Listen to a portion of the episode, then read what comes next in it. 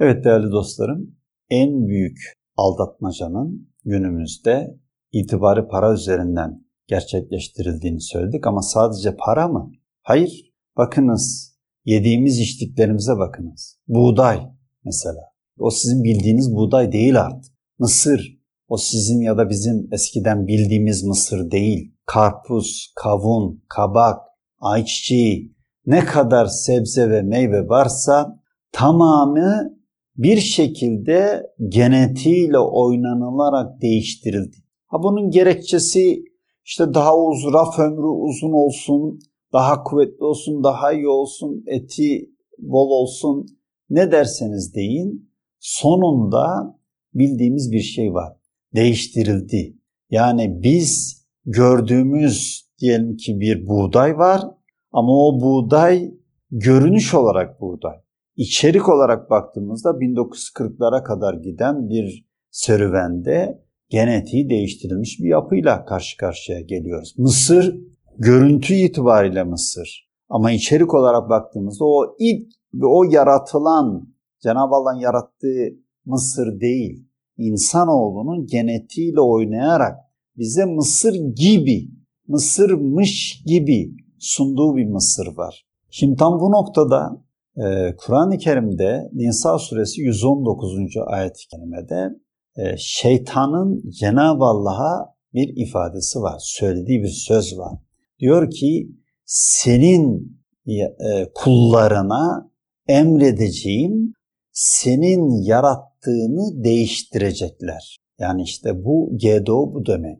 GDO'nun köklerini buraya kadar indirebiliyoruz. Yani Cenab-ı Allah yaratmış, her şey uyum içerisinde ama bir bakıyoruz ki insanoğlu daha iyisini yapacağım diye değiştiriyor. Cenab-ı Allah'ın yarattığını değiştiriyor. E bu da bir nevi bir algı operasyonu.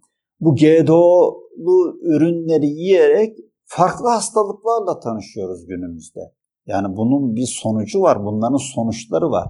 Bunların sonuçları demek aynı zamanda bunların cezaları demek. Ceza karşılık demek. Bu değişimin karşılığı var. Yani bu değişimlerin bir cezası var. O ceza da işte envai çeşit bilmediğimiz hastalıklar. Sadece bizimle ilgili değil. Diğer diyelim ki bu sebze ve meyveyi yiyenler de onların metabolizmalarına uygun olmadığı için yaratılıştan uygun olmadığı için onlara da farklı hastalıklara sebep oluyor. Bunun cezası, bunun karşılığı böyle ortaya çıkmış oluyor. Böyle e, tebarüz ediyor. Böyle bir şekilde bariz bir şekilde ortaya çıkıyor. İşte bu o kavazlık. Şimdi ha siz kavramları değiştirmişsiniz. Artık insanlar diyelim ki domatesse domates demiyor da domates dediği şey aslında başka bir şey haline dönüş. Ee, farz-ı muhal. E, hani cennet hurması ya da Trabzon hurması denir. Büyük böyle domatese benzeyen. Şimdi siz zamanla insanlar kavramı değiştirseniz ona domates dese ne olmuş oluyor? Siz aldatmış oluyorsunuz. Geçmişe dönüyorsunuz. Geçmişte domatesle ilgili söylenilen sözlere bakıyorsunuz. Şuna faydalı, buna faydalı, şöyle iyi, böyle iyi diye. Günümüzde o domates dediğiniz şey o şey değil. O faydaları ummak için, umduğunuz için alıyorsunuz, tüketiyorsunuz. Başka türlü karşılık veriyor vücudunuz buna. Başka şeyler ortaya çıkıyor. Yani öyle bir dünyadayız ki algı dünyası ve bu algı yönetiliyor.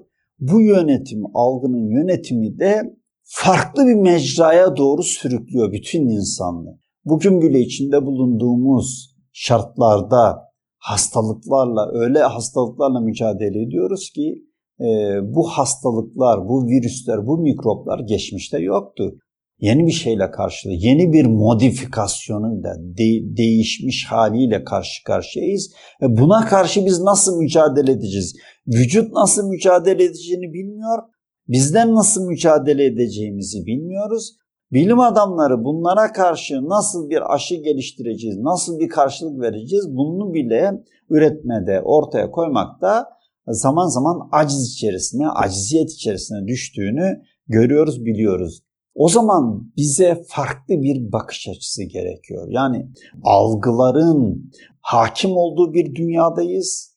Devlet yönetimlerinin bile bu algılara esir olduğu bir dünyadayız. Al sırf algı için inanılmaz paraların sarf edildiği, harcandığı bir dünyadayız.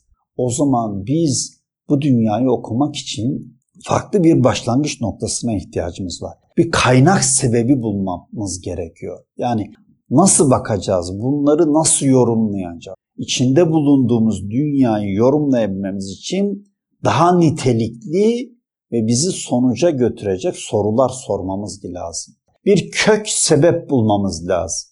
Yani ne diyoruz? Nisa suresi 119. ayet-i kerimede şeytan Cenab-ı Allah'a senin kullarına emredeceğim senin yarattığını değiştirecekler diyorlar. Diyor o halde bizim acaba bütün olayların kökü ta buralara kadar gider mi diye geriye doğru kök sebebini buluncaya kadar gitmemiz gerekiyor. Zihin olarak, mantık olarak gitmemiz gerekiyor. Karar ağacını söyledik. Nasıl karar ağacında en bir kök karar var ki başlangıç noktası orasıdır. Ondan sonra dallara, budaklara ayrılıyor, ağaç gibi gelişiyor. Bizim köke inmemiz gerekiyor. Bunu bulursak oradan tekrar günümüze geleceğiz. İşte yapmaya çalıştığımız şey bu aşamada budur efendim.